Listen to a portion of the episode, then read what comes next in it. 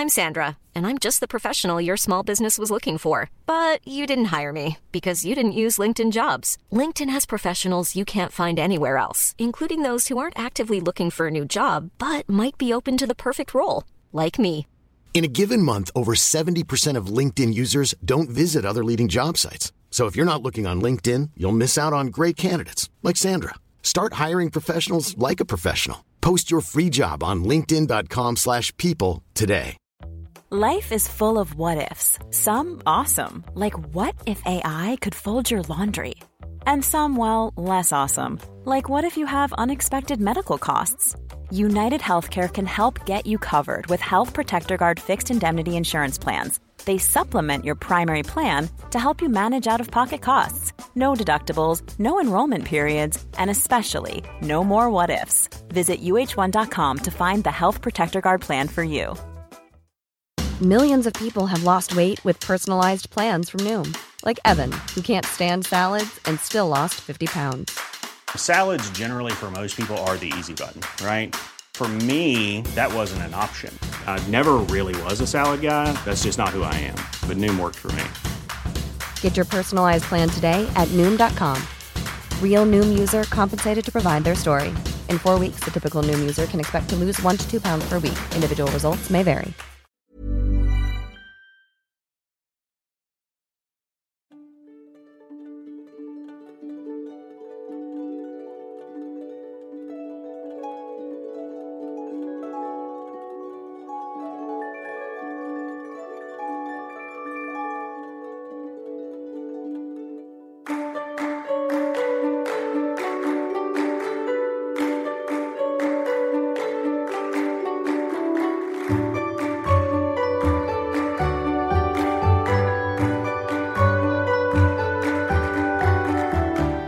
سلام. این اپیزود 38 م پادکست بی پلاسه و در اردیبهشت 99 منتشر میشه. بی پلاس پادکستی که در هر اپیزودش من علی بندری به کمک همکارانم یک کتاب غیر داستانی رو به صورت خلاصه برای شما تعریف می‌کنیم. یعنی مغز کتاب رو ایده اصلی نویسنده رو اونطوری که خودمون برداشت کردیم برای شما تعریف می‌کنیم. اگر پسندیدید و شما هم مثل ما فکر کردید که کتاب به دردتون می‌خوره کتاب رو بگیرید و بخونید یا بشنوید اگر که نسخه صوتی داره. منظور از خوندن کتاب الان دیگه هم خوندن هم شنیدن در واقع.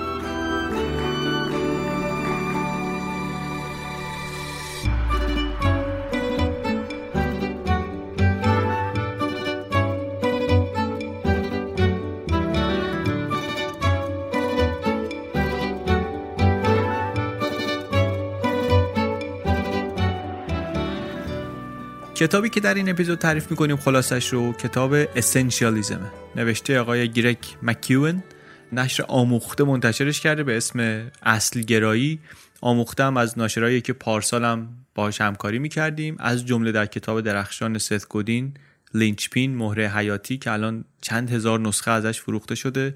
و من خیلی هم خوشحالم که ما تونستیم کمک کنیم این حرفهای سازنده و قشنگ به گوش آدمای بیشتری برسه. اون کتاب مهره حیاتی هم با همکاری آموخته بود. این کتاب Essentialism هم کتابیه که به نظرم حرف محوریش خیلی حرف خوب و به درد بخوریه. تو سایت نویسنده که ببینید از جمله کسانی که از کتاب تعریف کردن آقای دنیل پینکه که توی اپیزود قبلی کتاب کی رو ازش گفتیم جف وینر CEO ی LinkedIn خانم آریانا هافینگتونه که بنیانگذار Huffington Post خودش هم آدم موفق و خیلی جالبیه. حالا اینا به کنار آدما به کنار.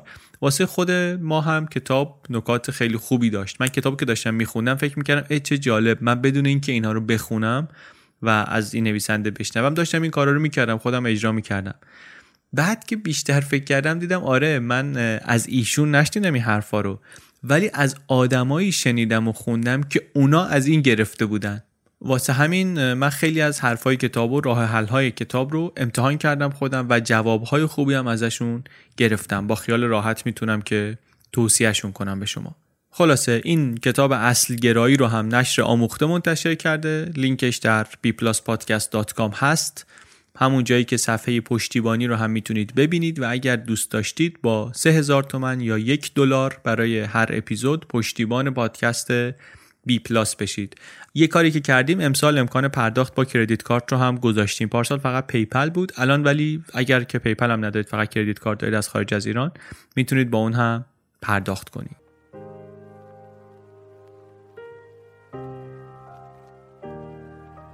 بریم بشنویم خلاصه کتاب Essentialism رو. اصلگرایی نوشته آقای گرگ مکیون.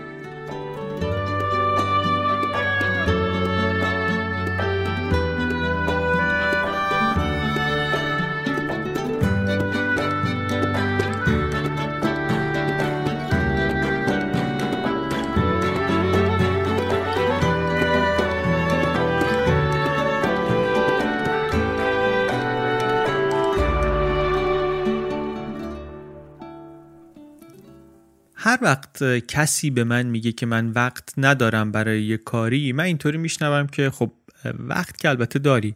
اولویتت نیست دیگه. اولویتت به هر دلیل نیست. خودم هم همیشه سعی کردم که حواسم به این اولویت هام باشه. یعنی آگاهانه تصمیم بگیرم که چه کار بکنم و چه کارهایی رو اصلا نکنم. این کتاب بیشتر درباره اینه که چه کارهایی رو نباید بکنیم. به من کمکی که کرد این بود که یه بیانی پیدا کنم برای اینکه چطوری دارم انتخاب می‌کنم کارهامو مخصوصا کارهایی رو که نمی‌کنم. و بعد هم یک مقدار مطمئنتر و نظاممندتر نبگم به کارها. به بقیه هم بتونم با این پشتوانه راحت تر توضیح بدم که چرا نمیگم موضوع صحبت هم موضوع کتاب هم اسنشیالیسمه اسنشیالیسم رو هم اصلگرایی ترجمه کردن. اینطوری میشه وارد بحث شد که یک اتفاقی که برای آدما میفته مخصوصا بعد از اینکه یک دستاوردی یا یک موفقیتی دارن این است که اقبال بهشون زیاد میشه و ازشون درخواست زیاد میشه. شما اگه با یک کسی صحبت کنین که مثلا یک کتابی نوشته موفق شده یا بازیگر موفقی شده مشهور شده جایزه گرفته اینا احتمالا بهتون خواهند گفت که چقدر دیگران ازشون چیز می‌خوان. چقدر درخواست دریافت می‌کنن. درخواست هم لزوما درخواست مالی و درخواست مادی منظورمون نیست. هر درخواستی مخصوصا الان که هم دسترسی راحت تر شده همین که خود آدمای موفق دلشون نمیاد که دور بشن از این دسترسی چون بالاخره خب کیف هم داره براشون این نتیجهش میشه این که روزانه کلی ایمیل و پیغام دریافت می‌کنن از کسانی که درخواستای ریز و درشت دارن. خانم شما که مثلا انقدر follower داری توی پست دی حرفی هم از من بزن. page منو like کن. یه صدایی بکن منو. کتاب منو معرفی کن. تا اینکه مثلا من ازت این سوال رو دارم اون سوال رو دارم بیا جواب من رو بده راهنمایی بکن. در سطح های مختلف و با لحن های متفاوت. از خیلی خواهشی و درخواستی تا خیلی گستاخ و تحریک‌آمیز و هر کس یه روشی داره برای اینکه اون چیزی رو که می‌خواد بگیره دیگه. آدمی هم که اون طرف نشسته دریافت می‌کنه این درخواستا رو اگر آماده نباشه ممکنه غرق بشه. مخصوصا اگر نوعا از این آدمای مهربون مردمدار باشه. اونی هم که درخواستش اینه که مثلا توییت منو یه ریتوییت بکن تو فکرش چیز بزرگی داره نمی‌خواد دیگه. میگه آقا یه فشار دیگه یه فشار بده دکمه رو ما هم مثلا چهار نفر اسم ما رو ببینن یا توییت منو ببینن یا مثلا کتاب منو باهاش آشنا بشن. منتها این طرفی که ازش درخواست شده حواسش اگر باشه می‌فهمی که اتفاقا چیز بزرگی ازش خواسته شده. به جز اینکه به هر حال خب ندیده نشناخته نخونده که نمی‌تونه اسم و شهرتشو بذاره پای هر چیزی. از اونورم وقت نمی‌تونه بذاره همه این چیزهایی رو که ازش می‌خوان معرفی کنه پیشنهاد کنه بخونه بررسی کنه. بجز این اینم هست که همون یه روبی که باید بره این درخواست اون یه نفر رو جواب بده عملا داره 9 تا 10 تا کار دیگر رو می‌گذاره کنار تا به این یه کار برسه. به نظر من ممکنه کار خاصی نباشه. زنگ زدم میگم با این پسر خاله منم یه دقیقه صحبت کن دیگه. چیزی ازت کم نمیشه که. دو دقیقه با این صحبت کن. درسته دو دقیقه بیشتر ازش وقت نمی‌گیره ولی خب زندگی این آدم از همین دو دقیقه هاست و منم که تنها کسی نیستم که ازش دو دقیقه می‌خوام. یعنی عملا یک انتخاب دائمی همیشه داره در پس زمینه انجام میشه. شما ممکنه که بذاری رو اتوپایلوت سیستم تو بگی خودش انتخاب کنه بره جلو. اون وقت ممکنه شما بشی اون آدمی که همون کاری که الان رو میزشه رو انجام میده. جواب اونی رو میده که همین الان دم با جست. همون ایمیلی رو می‌زنه که آخرین ایمیل دریافت کرده. یا صداش از همه بلندتره یا مثلا لحنش یه طوریه که ترسیده ازش. یا نگران اگه جوابشو نده واسش بد بشه؟ چون ترسم داره دیگه. به هر حال هر نهی که شما بگی هر جواب منفی که شما بدی این ریسک داره که واسه خودت یه دشمن درست کنی یا حداقل یه نفری که ازت دلخوره درست کنی ناراضی درست کنی. شما بازیگری فوتبالیستی یکی می‌خواد باید مصاحبه کنه. شما به هر دلیل نمیپذیری. طرف ممکنه بره یه چیز بدی واسط بنویسه. اتفاق زیاد میفته هر نهی که شما میگی این احتمال وجود داره که داری یک بدخواهی بر خودت درست می‌کنی. پس ممکنه از ترس بیفتی به بله گفتن. و عاقبت کسی که به همه بگه بله اینه که از کار میمونه. فوتبالیستی که زیاد مصاحبه کنه رو میگن اسیر حاشیه شد. نویسنده ای که همش تو مصاحبه و کارگاه و جلسه و شبکه سازی و ایناست خب نمی‌رسه فکر کنه چیزی بنویسه. کیفیتش طبیعتا میاد پایین. مدل همه رو راضی نگهدار مدل خوبیه از این نظر که آدم رو محبوب می‌کنه. خوش هم میگذره. ولی مدل پایداری نیست. نمیشه با اون فرمون ادامه داد. پس ما چیکار می‌کنیم؟ انتخاب می‌کنیم. همیشه داریم انتخاب می‌کنیم. گاهی بدون اینکه توجه کنیم انتخاب می‌کنیم. چشم بسته انتخاب می‌کنیم. می‌ذاریم خودش واسه خودش انتخاب بشه. گاهی نه. آگاهانه با حواس جمع با چشم باز خودمون انتخاب می‌کنیم. اگر مدلی برای انتخاب کردن و اولویت دادن داشته باشیم این کار رو این کار رو که ناگزیر هم هست کارآمدتر انجام میدیم مؤثرتر انجام میدیم کم ضررتر و پرفایده تر چیزی که این کتاب کمکمون می‌کنه توش یه همچین مسئله ای.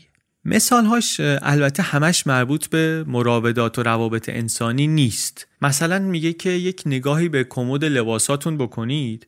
احتمالا می‌بینید که کمد شلوغ در هم بر همیه به احتمال زیاد یه تعدادی لباس دارین کم یا زیاد که اینا رو مدتی نپوشیدین. از اون ور لباس انتخاب کردن براتون سخته. دلتونم نمیاد مثلا چیزی رو حذف کنین. مدام هم مرتب کردن کمد رو میندازین عقب چون نمی‌دونین چی رو باید بذارین کنار. نه اینکه وقتش رو حوصلش رو دارین که یه روز بشینین مثلا فقط کمد مرتب کنین. در نتیجه انقدر شلوغ میشه که یه روزی ممکنه به خودت بیای دست به کار بشی خوب و بعد همه رو بذاری توی کیسه و بدی بره. به خاطر اینکه دیگه جا نداری. نویسنده از این مثال استفاده می‌کنه میگه بقیه شعون و اصلا کل زندگی ما هم خیلی دور از این نیست. بقیه زندگی ما هم پر از چیزهایی که اصلا نمی‌دونیم برای چی اونجا هستن. کارهایی، تعهداتی، برنامه های قول و قرارهایی، معاشرتهایی، چیزهایی که اصلا ما نمی‌دونیم چرا تو زندگیمون هستن. منتها هستن و هم فایده ای ندارن. همین که نمی‌ذارن ما درست کارامون رو بکنیم. برای همین کتاب رفته دنبال راه حل این مشکل و چیزی که پیشنهاد میده این است که ما باید اصل رو از حاشیه جدا کنیم. اصل رو از فرع جدا کنیم. اصل گرا بشیم. اسنشیالیست بشیم. نه به این معنی که هر از گاهی بشینیم کمدمون رو مرتب کنیم دور ریختنی های زندگی رو بریزیم دور. نه. میگه باید یه کار روشمند دائمی باشه. یعنی باید یک روحی بشه روحیه‌ای بشه حاکم بر همه زندگیمون اگر که می‌خوایم ازش استفاده کنیم. اگه این کارو نکنیم چی میشیم؟ میشیم از این آدمایی که سرشون همیشه شلوغه ولی انگار کار خاصی نمی‌کنن. خیلی پیش میاد برامون احساس کنیم خیلی شلوغیم ولی واقعا چیزی رو داریم جابجا نمی‌کنیم. هیچی رو داریم جلو نمی‌بریم. کارامون انبوهی از خوردکاری های بیفایده. شلوغیم ولی مؤثر نیستیم. همش داریم حرکت می‌کنیم ولی به جایی که نمیریم هیچ به سمتی هم داریم نمیریم. چون اصل رو از حاشیه جدا نکردیم نویزا رو کنار نذاشتیم سر و صدا رو کنار نذاشتیم و حواسمون به اصل قضیه نبوده. البته پیدا کردن اصل قضیه کار راحتی نیست. اصلا کار راحتی نیست. ای بسا آدم که دنبال همین اصل قضیه عمرشون رو گذاشتن و نرسیدن. خودش از خودش یه مثالی نویسنده می‌زنه مثال خیلی عبرت آموزیه. میگه که من خیلی آدم شلوغی بودم. خیلی کارمند شلوغ و پرکاری بودم. یکی دو روز قبل از تاریخی که بچم قرار بود مثلا به دنیا بیاد رئیسم پیغام داده بود که ببین ما دوشنبه با فلان مشتری یه برنامه گذاشتیم. یاد باشه که ساعت یک تا دو اون جلسه رو باید بری. اون موقع بچه دار نشی وقت. وقت خوبی نیست برای اینکه بچه بیاد اون موقع. من تای ذهنم بود که خب شوخی داره می‌کنه دیگه و احتمالا واقعا داشت شوخی می‌کرد. ولی اون روز که رسید همسرم به هم گفتش که میمونی اینجا بیمارستان پیش من میمونی. من نتونستم بگم آره میمونم به خاطر اینکه جلسه خیلی واقعا مهم بود و نمی‌تونستم از دستش بدم. و رفتم. رفتم جلسه. فکرم می‌کردم که دارم خیلی کار مهمی می‌کنم. بالاخره ارزشش در چشم دیگران هم باید بالا باشه. ولی واقعش اینه که اصلا مهم نبود. یعنی حالا اون جلسه اصلا به جایی هم نرسید. منتها حتی اگه به جایی هم می‌رسید نمیارزید. به خاطر اون چیزی که من در قبالش از دست دادم من اون زمان طلایی رو از دست دادم که می‌خواستم در اولین ساعتهای تولد بچم در کنار همسرم باشم. تکرارم که دیگه نمیشه که. من رو از دست دادم رفت به خاطر یه جلسه ای که اصلا یادم نیست برای چی بود. این مثال ممکنه به گوش بعضی افراطی باشه خیلی. ولی نمونه های خیلی شایع ترم داره دیگه. یه نفری یه دفتری یه شرکتی ممکنه کلی کار قبول کنه فقط به خاطر پولش. در نتیجه از اون کار اصلی که واقعا توش می‌تونه خیلی تک باشه و خاص باشه بمونه. در تصویر کلی اثرگذاریش و نتیجه بخشیش میاد پایین. یه دفتر طراحی شما فکر کن خیلی مشتاقن که روی پروژه های هویت بسری کار کنن. کارشون هم خیلی خوبه. ولی انقدر کارهای طراحی بروشور رو نمی‌دونم پرزنتیشن و اینا می‌گیرن که توش اون اشتیاقشون اون مهارتشون فرصت نمود پیدا نمی‌کنه که اینها به جای اینکه یک شرکت خیلی موفقی بشن در یه زمینه خاصی میشن یه شرکت متوسطی در یه زمینه عامی. همه کارهای گرافیکی رو می‌کنن بالاخره اون وسط یه دلی دلی هم اینا دارن می‌کنن دیگه. درمان این وضعیت رو نویسنده میگه اصل گرایی اسنشیالیسمه اسنشیالیست بودن یعنی اینکه شما در جنبه های مختلف زندگی زندگی فردی زندگی سازمانی همیشه نه اینکه هر از گاهی همیشه خیلی روشمند دنبال این باشی که ببینی اصل چیه فرع چیه.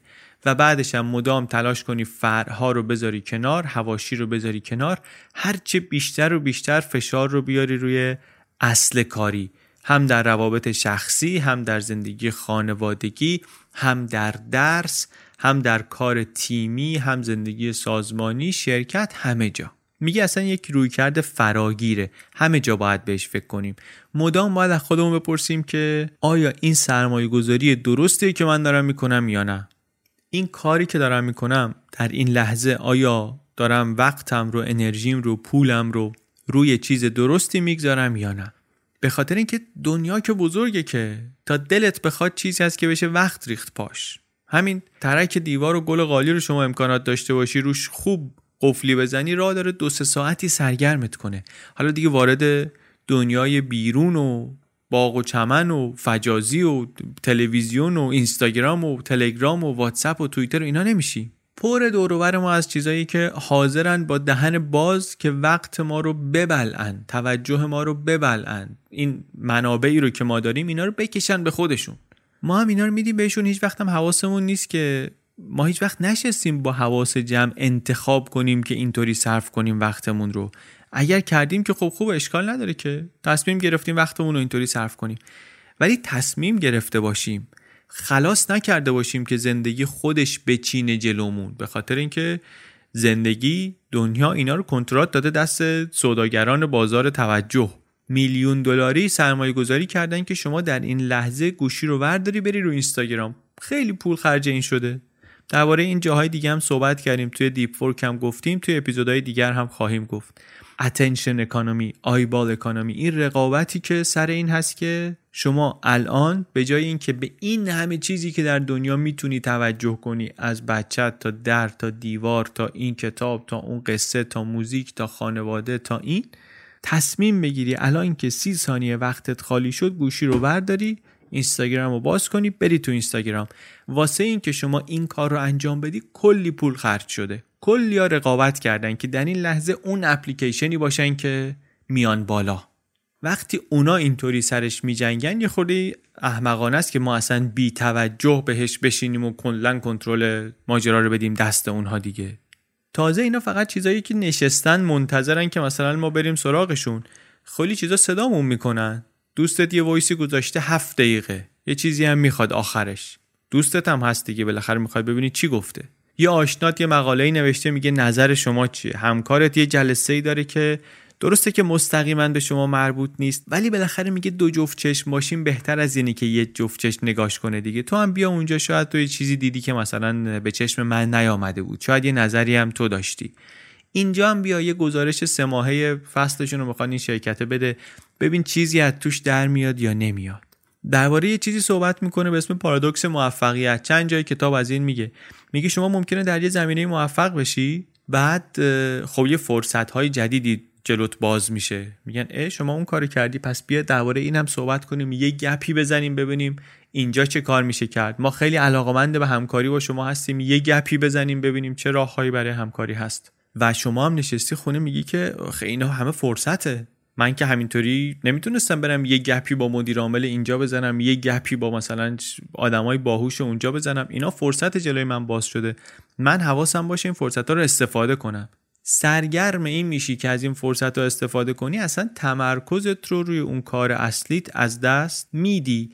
قافل از اینکه اون کار اصلی اون چیزی بود که تو رو به موفقیت رسونده بود. به تدریج این از دست دادن تمرکز کیفیتت رو میاره پایین و بعد دیگه از اسب میافتی. پارادوکس موفقیت این با موفقیت فرصت های زیادی جلومون باز میشه. دنبال این فرصت ها میریم و اصلا مسیرمون رو گم می‌کنیم. اصلگرایی اسنشیالیسم یعنی اینکه در هر موقعیتی بگردی دنبال بهترین کاری که می‌تونی بکنی. اون کاری که در اصل مأموریت توه. به همون بچسبی بقیه رو همه رو با اراده قوی آهنین رها کنی. هر چقدر که اونا کارهای خوبی هن. هر چقدر که اونا فرصت های خوبی هستن. فرصت های خوبی هم هستن نه اینکه فقط فرصت های خوبی برای تو هستن. ممکن اصلا کارهای خیر بزرگی باشن. ممکنه به درد خیلی ها بخورن. منتها شما در راستای کارت نیست. شما یه کار اصلی واسه خودت انتخاب کردی به هر دلیل می‌خوای بچسبی به اون. برای اینکه اونو بتونی بهتر انجام بدی باید حاشیه ها رو بذاری کنار. از بین بی شمار کاری که می‌تونی انجام بدی باید یک معدود چیزهایی رو آگاهانه انتخاب کنی و بچسبی به همونا. هدف نهایی اصلگرایی اینه که کار اصلیمون رو پیدا کنیم و اون تو خودمون رو برسونیم به بالاترین سطح بهرهوری بیشترین مشارکت رو داشته باشیم بیشترین اثرگذاری رو داشته باشیم هر چیز غیر اساسی دیگری رو حذف کنیم. و انقدر تو این کار انقدر این کار رو تکرار کنیم تکرار کنیم که توش انقدر خوب بشیم روون بشه. بدون اینکه اصلا دردسر بکشیم دیگه اتوماتیک غریزی این کار انجام بشه برام. یه جمله داره جمله خیلی مهمیه جمله کلیدی یه حتی مقدار ترسناکه و واقعا فکر می‌کنم هر کسی که توی شرکتی کار کرده تو اداره کار کرده هر کسی کار کارمندی کرده اینو احساس می‌کنه با پوست و گوشتش احساس می‌کنه اینو. میگه اگر شما اولویتات رو تعیین نکنی یکی دیگه میاد واسط تعیین می‌کنه. اولویتات خودت اگه تعیین نکنی یکی دیگه میاد واسط تعیین می‌کنه.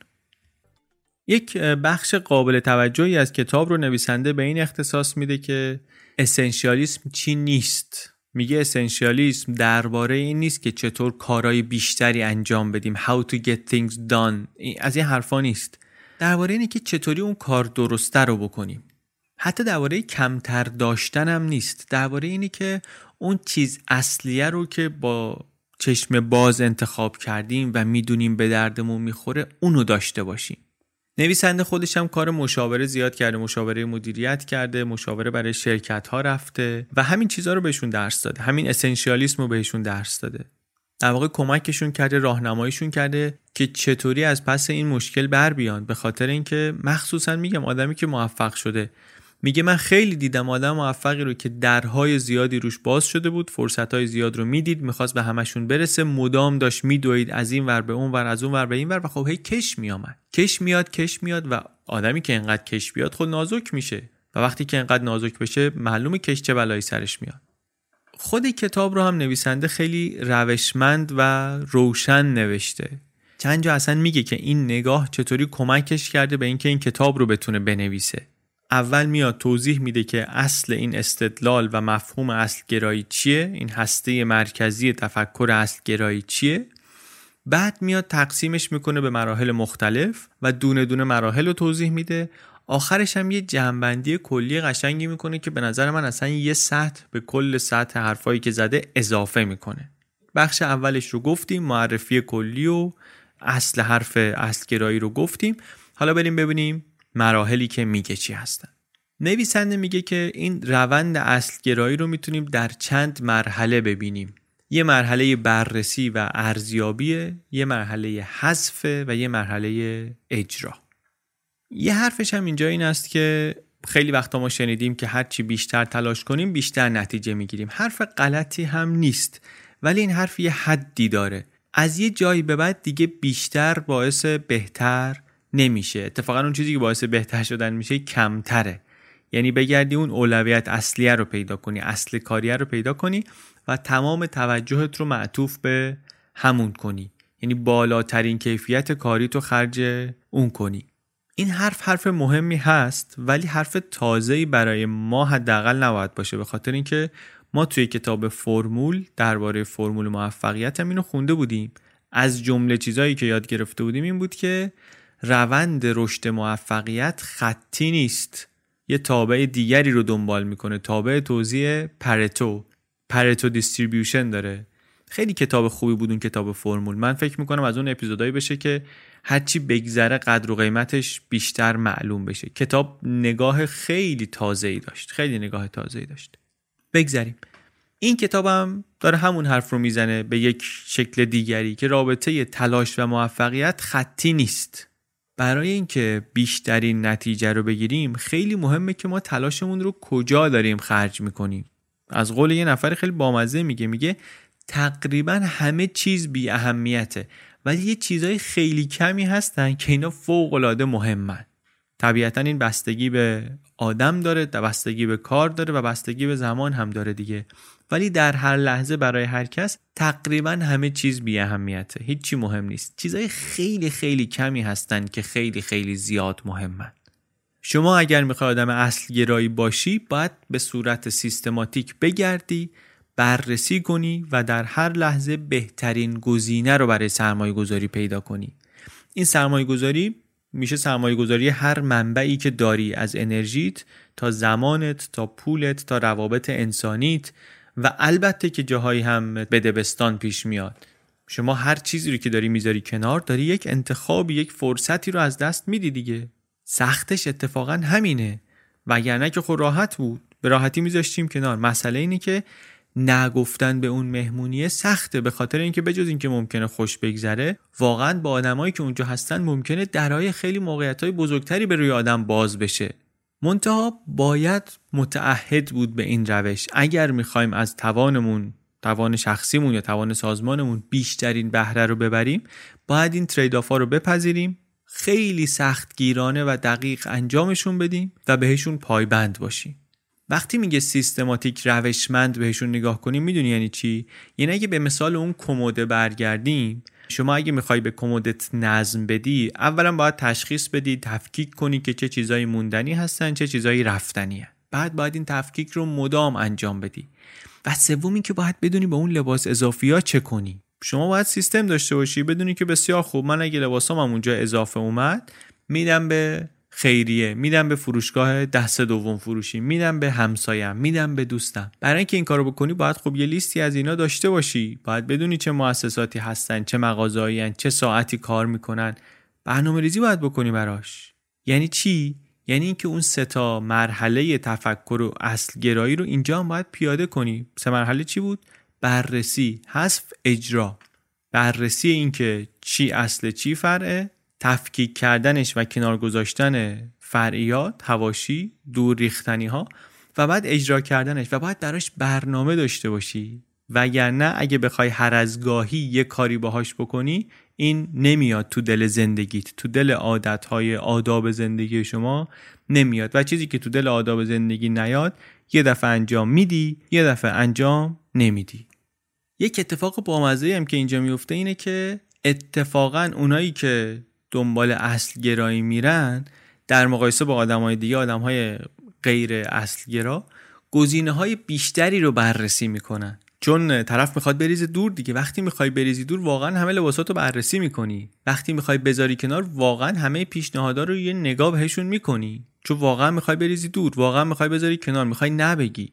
ولی آدمی که هر کاری میاد رو میپذیره از ترس اینکه ممکنه سال دیگه اصلا پروژه نیاد انقدر ممکنه سرش رو با پروژه های سطح پایین شلوغ کنه که دیگه حتی فرصت اینکه دنبال کار خوب و موثر بره رو هم نداشته باشه. اون وقت اصلا کار خوبه اگه بیادم متوجهش نمیشه به خاطر اینکه سرش شلوغ این کارهای دم دستیه.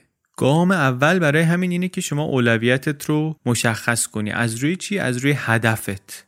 یه حرف با هم می‌زنه اینجا. میگه که کلمه priority اولویت تا دهه 90 میلادی اصلا شکل جمعش وجود نداشت. priorities نداشتیم. priority یه چیز بود. اولویت یه چیز می‌تونه باشه. اینکه شما یه اولویت شماره یک داری یه دونه دو داری یه دونه ده داری یعنی اصلا اولویت نداری دیگه. اولویت اگر داری یعنی یه دونه داری. یه چیزی هست که مقدمه بر هر کار دیگری.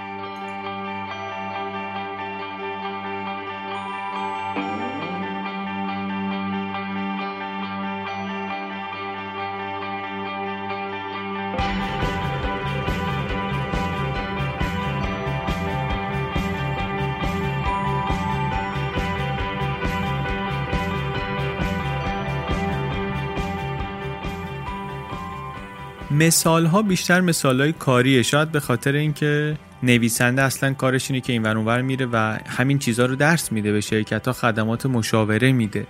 ولی خودش هم میگه توی کتاب که این شکل تفکر در جاهای دیگر زندگی هم معنی داره. میگه یکی از دوستای من یه خانومیه تعریف می‌کنه که من بچه که بودم قرار بود یه روز با بابام برم سر کارش بره جلسه و بیاد و اونجا با هم نهار بخوریم اصرم با هم بریم گردش. کل هفته منتظر اون روز بودم. رفتم باهاش شرکت و اونم رفت جلسه و من دم در وایستاده بودم این بیاد بریم. یکی رفت سمتش. رفت سمتش و کلی خوشوبش کردن. من فهمیدم یکی از دوستای قدیمیشه که مدت هاست مثلا ندیدتش. و دعوتش کرد که نهار بریم فلان رستوران معروف درباره یه کار جالبی صحبت کنیم. میگه همونجا من احساس کردم که بیا اینم از برنامه گردش امروز ما. ولی بابام برگشت با یک لبخند مطمئنی به رفیقش گفتش که آره خیلی خوبه دعوتت هم خیلی خوبه حتما یه روز این کار می‌کنیم ولی امروز نه. امروز من با دخترم قرار دارم. میگه تو ذهن من موند بعد از چند دهه هم این خاطره در ذهن من موند به خاطر اینکه بابای من اون روز اولویتش براش روشن بود. اگر نبود ممکن بود در لحظه تسلیم این بشه که خب برم این دوستم رو ببینم دیگه. مدیر سطح بالایی هم هست ممکنه که اصلا کلی موقعیت برام جور بشه. ولی براش واضح بود که کار اصلیش در اون لحظه در اون روز چیه؟ کدوم کار فرعیه؟ این ترید آف و این بدبستون راحت انجام داد. فرصت رو داد رفت وقتش رو با من گذاشت و خب من بعد از چند دهه یادمه. این پیدا کردن اولویت پیدا کردن اصل کار یه کار بسیار مهمیه. هستن هم واقعا کسایی که عمری رو می‌گذارن پاش و پیداش نمی‌کنن. یعنی تضمینی نیست که شما همه چی رایت کنی و پیداش کنی. نه پیداش نمی‌کنن. ولی اگه می‌خوای پیداش کنی شرایطی که باید داشته باشی اینه که باید واقعا خودت رو آماده کنی برای یک دوره طولانی فکر کردن و تمرکز بدون مزاحمت. این مقدمش پیش نیازشه ولی ضرورتا اینطوری نیست که اگر این کار رو بکنی پیدا می‌کنی اولویتت رو.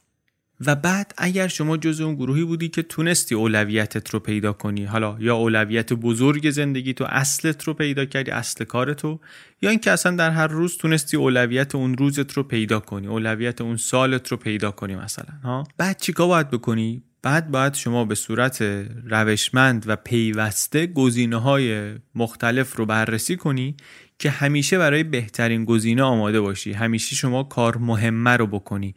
کار خوبه رو نکنی کار عالیه رو بکنی. به مثال کمد لباس اگر برگردیم شما اگه سوال تیم باشه که این لباسه رو میپوشم یعنی یه روزی یا نمیپوشم خب هیچ وقت کمدتو نمی‌تونی خالی کنی. کمدت پر میشه از لباسایی که ندرتا میپوشیشون. اما اگه به جاش اینطوری بپرسی که آیا این لباسه رو واقعا خیلی دوستش دارم یعنی عاشق این لباسم هستم یا نه اون وقت خب بله می‌تونی جا کنی برای لباس های معدودی که دوست داری نگه داری. با انتخاب هم میگه همینطوری باید رفتار کنیم. بعضی من دیدم میگن که اگر دعوتت کردن یه جایی سخنرانی دوره همی نمی‌دونم گفتگو سمینار از این رویدادهایی که برگزار میشه میگن خانم فلانی شما میای جلسه اینجا؟ یا شما میگی با کله میام؟ یا اینکه میگی نه نمیام. اگه جوابت با کله میام نیست جوابت باید نباشه چون یعنی اونقدری در راستای اصل هدف تو نیست این کار. اینو خیلی همون می‌فهمیم ولی تو مرحله گفتن اون نه گرفتار هزار و یک قید و بند اجتماعی میشیم و اون نه رو نمیگیم و حواسمون نیست که این نه رو نگفتن چقدر گرون تموم میشه برامون. میگه وقتی می‌خوای انتخاب کنی شما به مهمترین معیارت فکر کن از صفر تا صد نمره بده. اگه نمره از 90 کمتر شد بزن کنار. بگو نه حذفه. این بعد از اینه که شما هم اطلاعاتتو جمع کردی بررسیاتو کردی تعملت رو کردی کار کار ترسناکیه ها. یعنی شما به هر کدوم اینا که نمیگی داری به یه چیزی پشت پا می‌زنی. فرصتی که جلوت باز شده. دعوتت کردن بیا کنفرانس فلان صحبت کنی تا دو سال پیش خوابشو نمی‌دیدی که اصلا بتونی بری اونجا.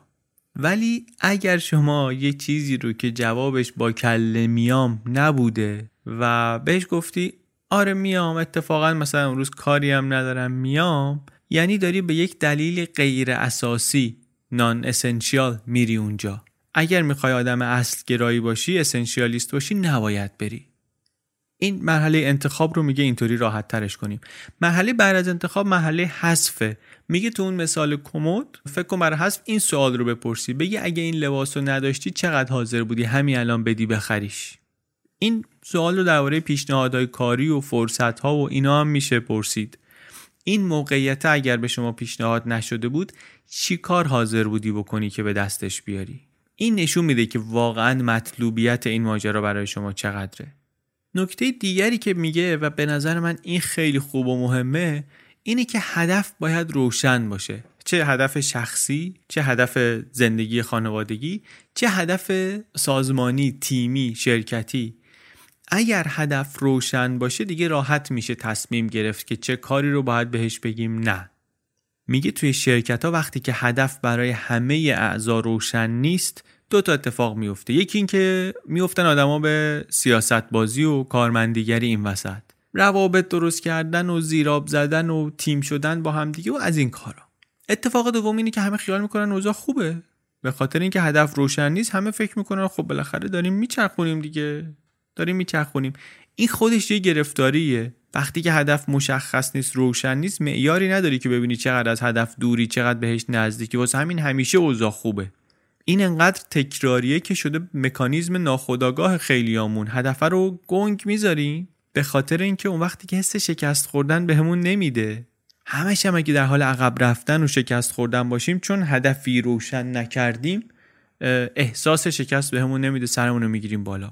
خیلی حرف بدیهیه. انقدر که آدم میگه اصلا گفتن داره یا نداره. ولی من چون واسه خودم مهم بوده واسه خودم دستاورد بوده وقتی که اینو فهمیدم و خیلی هم دیر فهمیدمش خیلی دیر فهمیدم که چطوری باید بگم نه چطوری باید رد کنم. وقتی فهمیدمش فهمیدم اوه اوه من چقدر چقدر اشتباه کردم. چقدر وقت تلف کردم. چقدر توجه بیخود کردم به چیزهایی که نباید می‌کردم. مشخص کردن هدف هزینه داره. بالاخره بعدا ممکنه گرفتار بشیم بازخواست بشیم بهش وقتی نرسیم خودمون احساس سرخوردگی کنیم. ولی خود چه کار خوبیه که هزینه نداشته باشه؟ چه کار خوبیه که بعدا امکان گرفتاری نداشته باشه؟ چه کار خوبیه که ریسک توش نباشه؟ بالاترین فضیلت آقای نسیم طالب گفت چیه؟ ریسک کردنه. هدف وقتی که می‌ذاریم اون وقت معلوم میشه که بله شما هم یک پوستی در این بازی داری. چون اگر به هدف نرسی اون وقت باید وایسی جواب بدی. به هیچ کی جواب پس ندی به خودت باید جواب پس بدی. حالا اومدیم ما اوضاعمون رو مشخص کردیم. حد اکثر انرژیمون رو هم فهمیدیم کجا باید خرج کنیم هدفمون رو هم فهمیدیم. حالا وقتی که یه کاری از ما می‌خوان یا یه پیشنهادی به ما می‌کنن و ما می‌خوایم ردش کنیم چطوری باید این کار رو بکنیم؟ این یه جایی که خیلی باز دوباره توش گرفتاری داریم. واسه خیلی یا خیلی سخته این کار. منتها کاریه که بسیار سخته و خیلی ضروری. یعنی اینم باید تمرین کنیم و یاد بگیریم. ما نه نمیگیم به خاطر اینکه کسی رو ناراحت کنیم نه نمیگیم به خاطر اینکه می‌خوایم بیادب باشیم ناخوشایند باشیم نمی‌خوایم برونیم آدما رو. فقط نمی‌خوایم درخواستشون رو قبول کنیم. چند روش مختلف رو کتاب پیشنهاد می‌کنه. این از اون چیزایی که هر کسی باید روش خودش رو توش پیدا کنه و با تمرین و تکرار به یه چیزی برسه که باهاش راحته و بهش مسلطه و همون رو اجرا کنه بره جلو. منتها اینجا هم باز کتاب راهنمایی های مختلفی می‌کنه. راهنمایی های عملی مختلفی می‌کنه. مثلا میگه که وقتی می‌خوای نبگی به جای این فرصته که داری رد می‌کنی به اون چیزایی فکر کن که اگه به این بگی آره از دست میدی. یعنی مثلا شما رو دعوت می‌کنن که بیا یه سخنرانی بکن یه شب. یه شب شما بیا اینجا یه سخنرانی بکن برای ما توی جمعی داریم و مثلا خیلی مشتاقن شما رو ببینن و اینا. شما می‌خوای اینو بهش نبگی. به جای اینکه فکر کنی این سخنرانیه من اگر نرم چی از دست میدم؟ به این فکر کن که اگر بری چی از دست میدی. اگر بری شما باید بری سوار تاکسی بشی بری هواپیما انقدر وقت باید بذاری. یک شب کنار خانوادت نیستی. این یه هزینه دیگه برات. بعد ببین این چقدر میارزه واسه. به اون چیزی فکر کن که داری از دست میدی به خاطر اینکه به اون کاره میگی آره. اون یه شب که نیستی چقدر از کار تقب میفتی این پروژه هر که بگیری چقدر کارهای دیگه تو نمی‌تونی بکنی؟ به اونا فکر کنی شاید یه خورده راحت تر بتونی تصمیم بگیری. چند تا تکنیک دیگه هم میگه واسه نگفتن. مثلا میگه به جای نه خشک نه ملایم بگین. مثلا بگین این نه ولی فلان کار آره مثلا.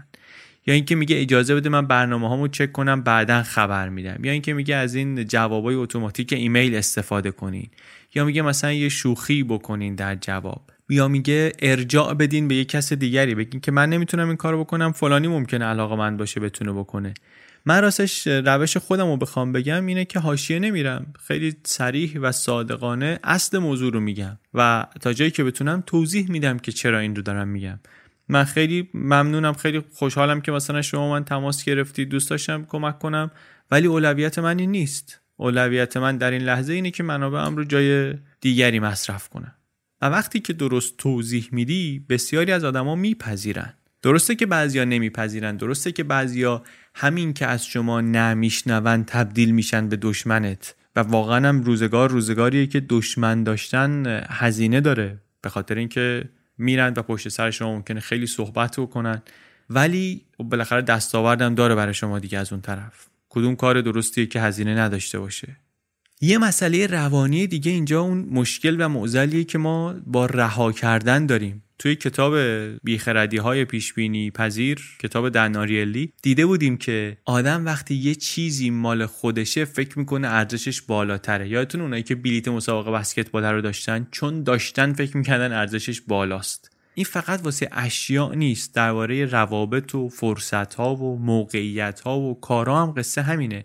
اینم یه تله برای اینم که بفهمیم ارزشش چیه مدام باید از خودمون بپرسیم که بسیار خوب مثلا رفتن به این شام مهمه. بسیار خوب این که این کار رو بکنم مهمه. ولی اگه نداشتمش چقدر می‌دادم که بگیرمش؟ اون وقت ارزشش ممکنه یه خورده برامون بهتر معلوم بشه.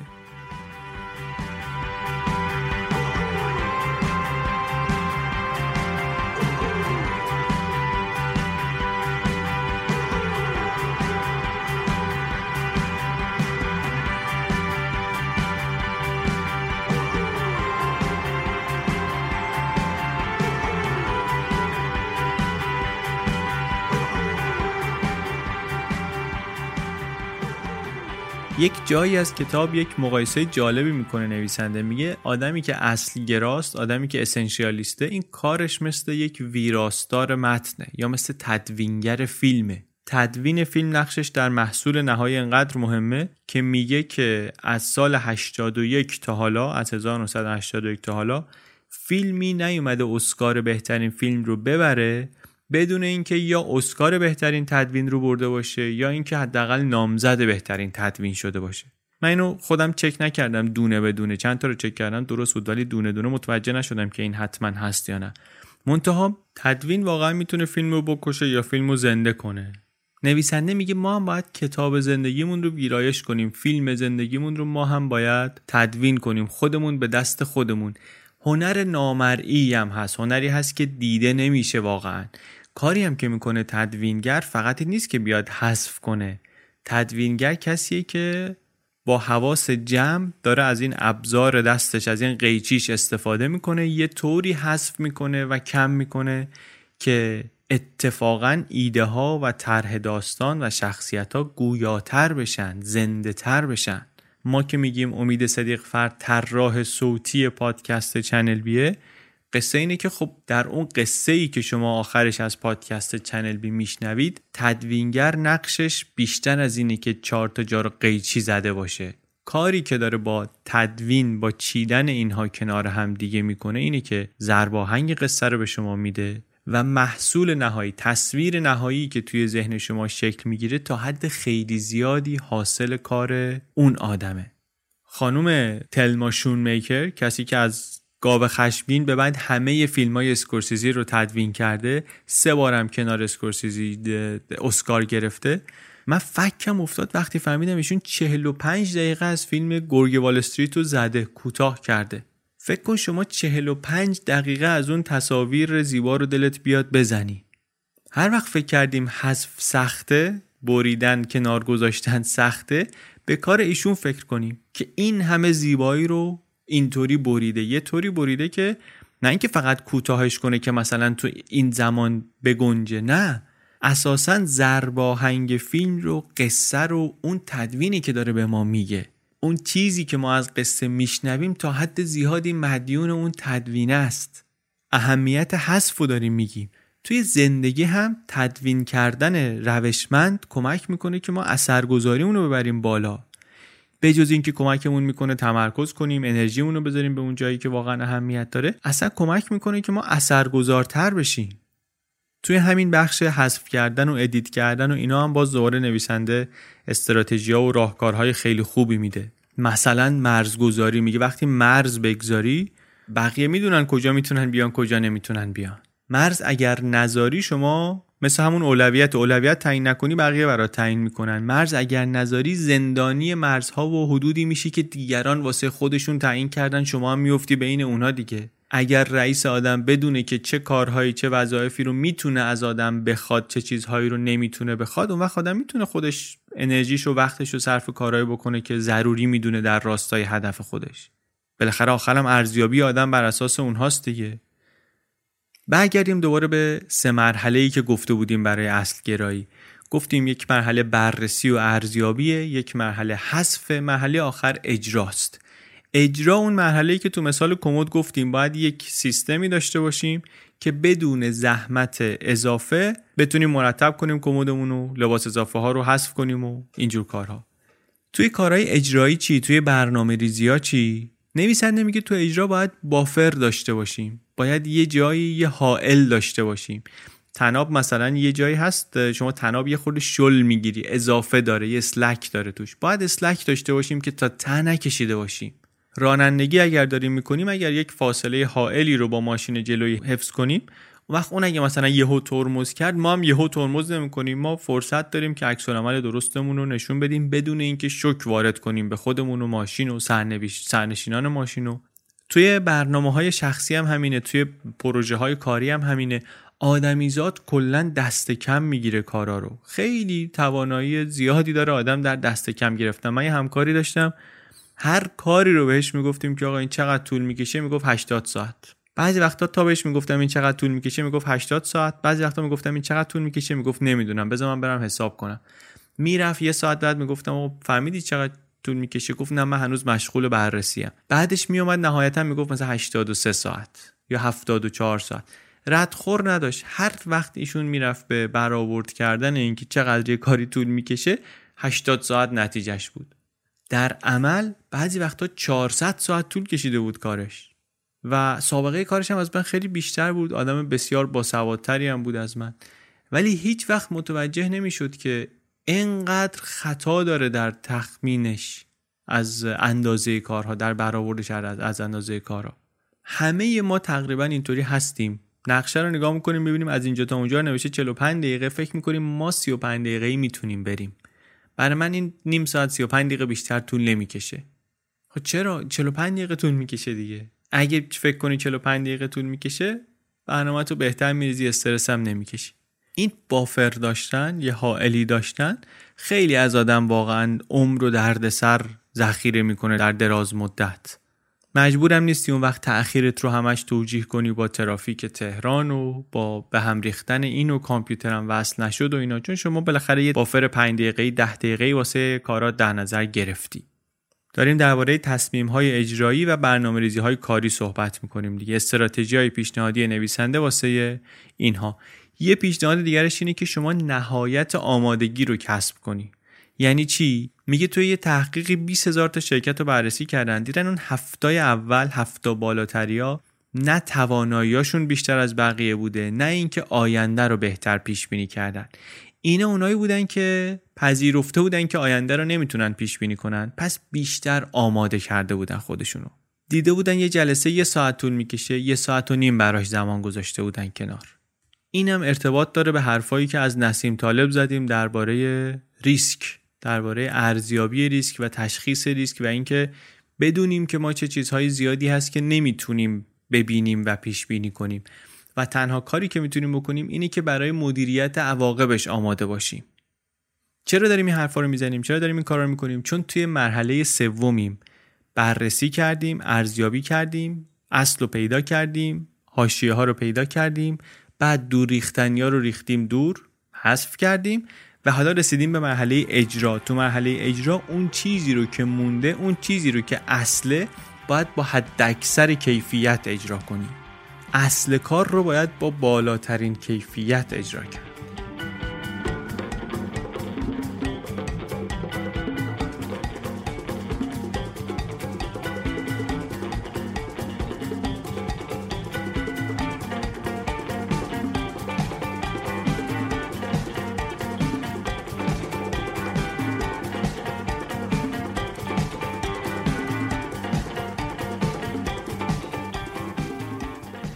توی بخشای آخر کتاب نویسنده مثال می‌زنه از کسانی که چسبیدن به اصل و هرچه غیر از اصل رو گذاشتن کنار. از چهره های دینی تا دیگران از پیامبر اسلام و حضرت موسی و مسیح تا گاندی و بودا و دالای لاما و استیو جابز و تولستوی و مایکل جوردن و وارن بافت و می‌بینید چقدر متنوع شد دیگه. قصدم طبعا مقایسه نیست اصلا. یه چیزی که از زندگی ها و انتخاب های اینها استخراج می‌کنه اینه که وقتی فهمیدن چی کار می‌خوان بکنن در این جهان انگار خیلی مصمم بقیه چیزها رو گذاشتن کنار. گاندی مثلا چه در رژیم غذاییش چه در متعلقاتش چه چیزهایی که میپوشید خیلی همه چی رو دیگه محدود و دستچین شده منحصر کرده بود به ضروریات. حالا اون دیگه واقعا نمونه افراتیش شاید باشه دیگه. آدمی بود که وقتی مرد ده قلم چیز بیشتر نداشت. ده تا چیز بیشتر نداشت. بعد اینا آدمایی هم هستن که مخصوصا حالا باز گاندی رو نگاه کنید نه تنها ساده و متمرکز زندگی کردن بلکه خب خیلی هم معنادار بوده حیاتشون دیگه پربار بوده حیاتشون. تو این بخش های آخر کتاب نویسنده یک لایه دیگری اضافه می‌کنه به حرف. به نظر من می‌بره اصلا به یه سطح دیگری. میگه من نمیگم اصل گرایی رو بکنیم یه کار دیگری که می‌کنیم در کنار مثلا کارهای دیگمون میگم نه اصلا باید اینطوری زندگی کنیم. باید چنین آدمی بشیم. یعنی این اسنشیالیسم رو انقدر تمرین کنیم که ملکه ذهن و رفتارمون بشه. کمتر ولی بهتر رو در هر تصمیمی و در هر انتخابی بیاریم جلوی چشممون. بین آدم های موفق در همه زمینه ها میشه این آدم های اصلگرا رو پیدا کرد. از رهبران مذهبی تا سیاسیون تا هنرمندا ورزشکارا سرمایه گذارا مدیرها آدمایی رو میشه پیدا کرد که با حواس جمع تصمیم گرفتن این راه و روششون باشه. حالا تو هر صنعت و مأموریت و برنامه‌ای که هستن. و حرفش اینه که ما هم می‌تونیم اینطوری فکر کنیم اینطوری انتخاب کنیم که به جای اینکه در ده جهت هر کدوم یه قدم پیشرفت کنیم متمرکز بشیم روی یه مسیر و اونجا کار کنیم و وقت و انرژیمون رو بگذاریم اونجا. مخصوصا مخصوصا وقتی یک موفقیتی به دست میاریم. چون اگر نکنیم همون موفقیت ممکنه بشه کاتالیزور شکستمون همونطور که اوایل اپیزود شنیدیم. دچار پارادوکس موفقیت بشیم و گرفتار بشیم اونجا. ولی اگر بیایم اصول اصلگرایی رو حاکم کنیم به رفتارمون و اسنشیالیست بشیم این کمک می‌کنه که نسخه بهتری از خودمون بشیم. کتاب درباره چیزهای دیگری هم حرف می‌زنه البته درباره توجه به پیشرفت های کوچیک. پیشرفت های کوچیک ولی مداوم. درباره توجه به روتین ها آداب عادت های روزانه. چون روتین ها رو اگر دور کارهای اصلی طراحی کنیم سیستم خواهیم داشت. هم در اجراش هم در حذف کردن هواشی. اصلا هواشی بعد از یه مدت خودشون بدون تلاش اضافه حذف میشن. اگه شما تو روتینت تلویزیون نباشه تلویزیون دیدن نباشه هیچ برنامه زنده ای دیدن نباشه خب اصلا یه بخش بزرگی از هواشی از زندگیت حذف میشن. منتها ما دیگه اون حرفای اون بخشا رو تکرار نمی‌کنیم. اینجا هم جاهای دیگه گفته شده. چه توی این اپیزودهای بی پلاس هم کتابهای دیگه و اینها.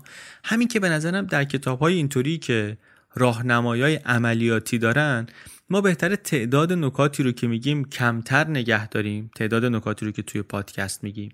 برای اینکه به یاد موندنی تر و اثر بخشتر بشن. طبعا شما کل حرف و همه ترفندها و زمین سازی ها و داستانهاش رو بخوای بگیری باید کتاب رو بخونی. منتها مغز حرف نویسنده رو اگر می‌خوایم همون لزوم توجه به اصل کار حذف هواشیه و اجرای برنامه ها اونطوری که کتاب توضیح میده. ساختار کتاب هم طوری بنا شده که راهنمایای عملیش راحت قابل استخراجن خودش آمده جدا کرده. یه چالش 21 روزه هم توی سایت خودش نویسنده گذاشته. در کنار خوندن کتاب پیشنهادم اینه که اون رو هم ببینید و اگر که به کارتون اومد از اون هم استفاده کنید.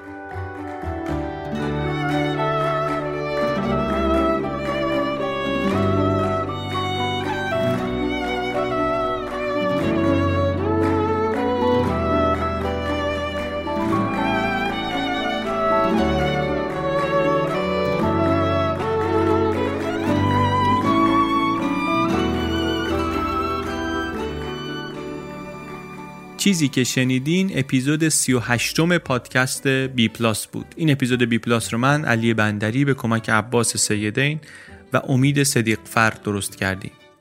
این اپیزود خلاصه کتاب Essentialism بود. کتاب رو با عنوان اصل گرایی نشر آموخته منتشر کرده. همین الان از صفحه از کجا بخریم bpluspodcast.com می‌تونید ببینید که این کتاب رو از کجا میشه تهیه کرد. از سایت خود ناشر می‌تونید نسخه کاغذیش رو با 20 درصد تخفیف بخرین نسخه الکترونیک این کتاب رو هم می‌تونید از فیدیبو بگیرید. فیدیبو اپلیکیشنیه که توش می‌تونید هم این کتاب رو هم کلی دیگه از کتاب های بی پلاسی و غیر بی پلاسی رو بخونید یا بشنوید. و ممنون از فیدیبو و نشر آموخته که در این اپیزود کنار ما بودند ممنون از پیمان عربزاده سازنده موزیک بی پلاس و ممنون از شما که گوش می‌کنید پادکست رو و ازش حرف می‌زنید با بقیه. ما یک چهارشنبه در میون خلاصه کتاب تعریف می‌کنیم. در بی پلاس کاری از پادکست های چنل بی.